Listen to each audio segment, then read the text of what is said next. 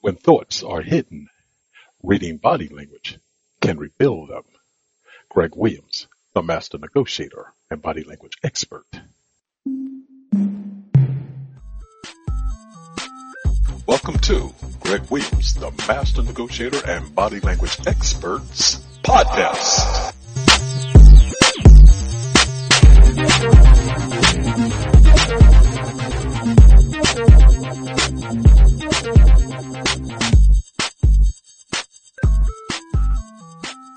Body Language Secrets How to Be Successful on Webinars. While I was watching him on the webinar, I kept sensing that he was keeping secrets from us. I didn't know it, but it was his body language that was signaling me. That's what a person said when talking with members in his group after they'd exited a web conference. With more people meeting via webinars, it's more imperative that you're able to read body language. Doing so allows you to uncover secrets that people attempt to conceal, and uncovering those secrets will lead you to more successful outcomes. The following are insights about how you can read body language and nonverbal cues of those you interact with on webinars. Mirroring. There are multiple ways to gather information and control someone through mirroring during a web conference. Making the same gestures. Most people are aware that mimicking someone's body language gestures will cause them to psychologically bond with you. Once they do, stop imitating them and initiate your actions. If they begin to mimic you, you'll be subliminally controlling them for as long as they replicate your effects. Repeating their last few words. Another way to bond with someone is to repeat the last few words of their statement or question. On a webinar, if someone said, this is the right thing to do, you might say, the right thing to do? The way you make the comment can sound like a question or statement. Thus, depending on how you wish to position yourself and the other person, you should be aware of your tonality when speaking. The more someone senses you're like them, the more they'll like you. That's due to the neurological firing that occurs in someone's mind when they sense others like themselves. That makes them want to bond with like-minded people. For them, that process emits a sense of security. Psychology. People love to feel important, and you can sense their significant degree of appreciation when they're on a webinar. Also, you can gain insight into their personality, plans, and how they see themselves amongst others in the group. To gather that insight, observe how they respond or act when they or others are speaking. As an example, note when someone surprises them by asking a question or making a statement, i.e., widen eyes and mouth agape. You can also sense when they receive unexpected agreement, i.e., broad smile. These and other displays will serve as confirmation about their expressions and how they're accepting that information. Laughing.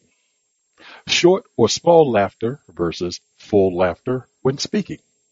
Laughter, while speaking, is a form of tension release or gaiety. It's like a safety valve releasing stress from someone's body or endorphins released in their brain which makes us feel better. When someone laughs when they're speaking, take note of it. Then observe how they act afterward. If the laughter was due to something funny, you could discount that it was due to stress. But if it occurred in short bursts and followed by stammering, you can assume the person is sensing some tension, and the subject discussed will most likely be the source of the stress. Shoulder shrugging. Shoulder shrugging occurs for multiple reasons. The act can occur due to a feeling of insecurity when questioned. It can also stem from the need to enhance one's response, e.g., what else do you want me to do? While shrugging shoulders. Just be aware that when you see this action, the person emitting it is stating that he is out of his state of comfort. If you sense it's due to what he said to be inaccurate, challenge him or observe more actions to gain greater insight into why he may be making the statements he's making. You'll obtain continuous information about that individual, and that insight will allow you to deal with that person more effectively. Single shrug. A single shrug is a milder form of communication than a double shrug. A single shrug combined with a robust verbal signal, e.g., I said yes, stated forcibly, can be more meaningful than a double shrug. So, be aware of the shoulder shrug and note the strength of that signal when accompanied by vocal cues. Double shrug. As detailed a moment ago, a double shrug in most cases is a more substantial commitment to what's said. But, as stated, a double shrug can be surpassed by a single one when a strong verbal signal accompanies the latter. So, when assessing which one is conveying more insightful information about the person emitting the signal, note if a verbal cue accompanies the movement.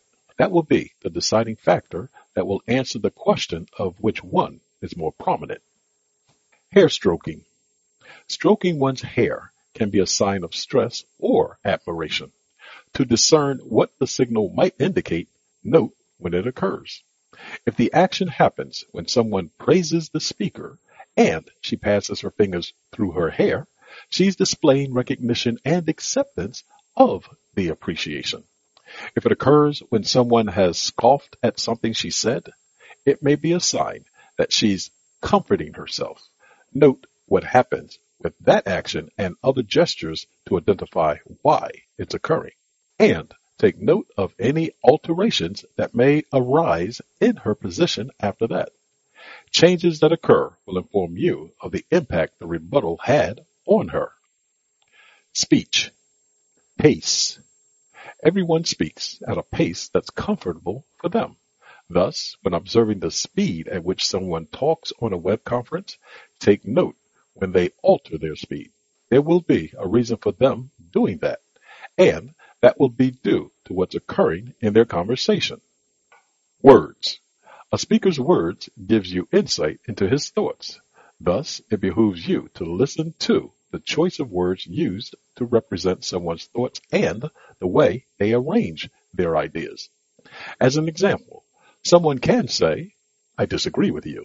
Or they can say, I have another or different perspective.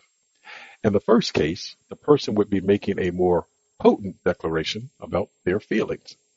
That could also leave that individual in a position to defend himself. Be mindful of the words you use on webinars and note those of others. Listen to the unspoken words of a speaker too. That will also give you insight into what they're thinking. Reflection.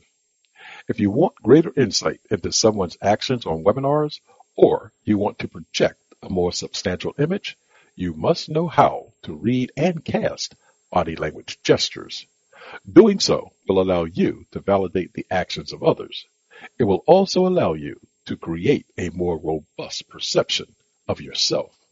So, commit to becoming more attuned to the secrets that others emit on web conferences.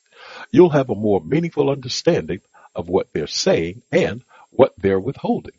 You can use that insight to enhance your life and opportunities, and everything will be right with the world. Remember, you're always negotiating. Thank you for listening to today's session of Greg Williams, the Master Negotiator and Body Language Experts podcast. If you'd like to leave a comment, please do so by sending us an email at greg, G-R-E-G, at the, T-H-E, master, M-A-S-T-E-R, negotiator, N-E-G-O-T-I-A-T-O-R dot com. You can also reach me at www.themasternegotiator.com and give us a like if you appreciate the content that you've heard in today's session. Until the next time on the next episode, remember, you're always negotiating. Goodbye for now.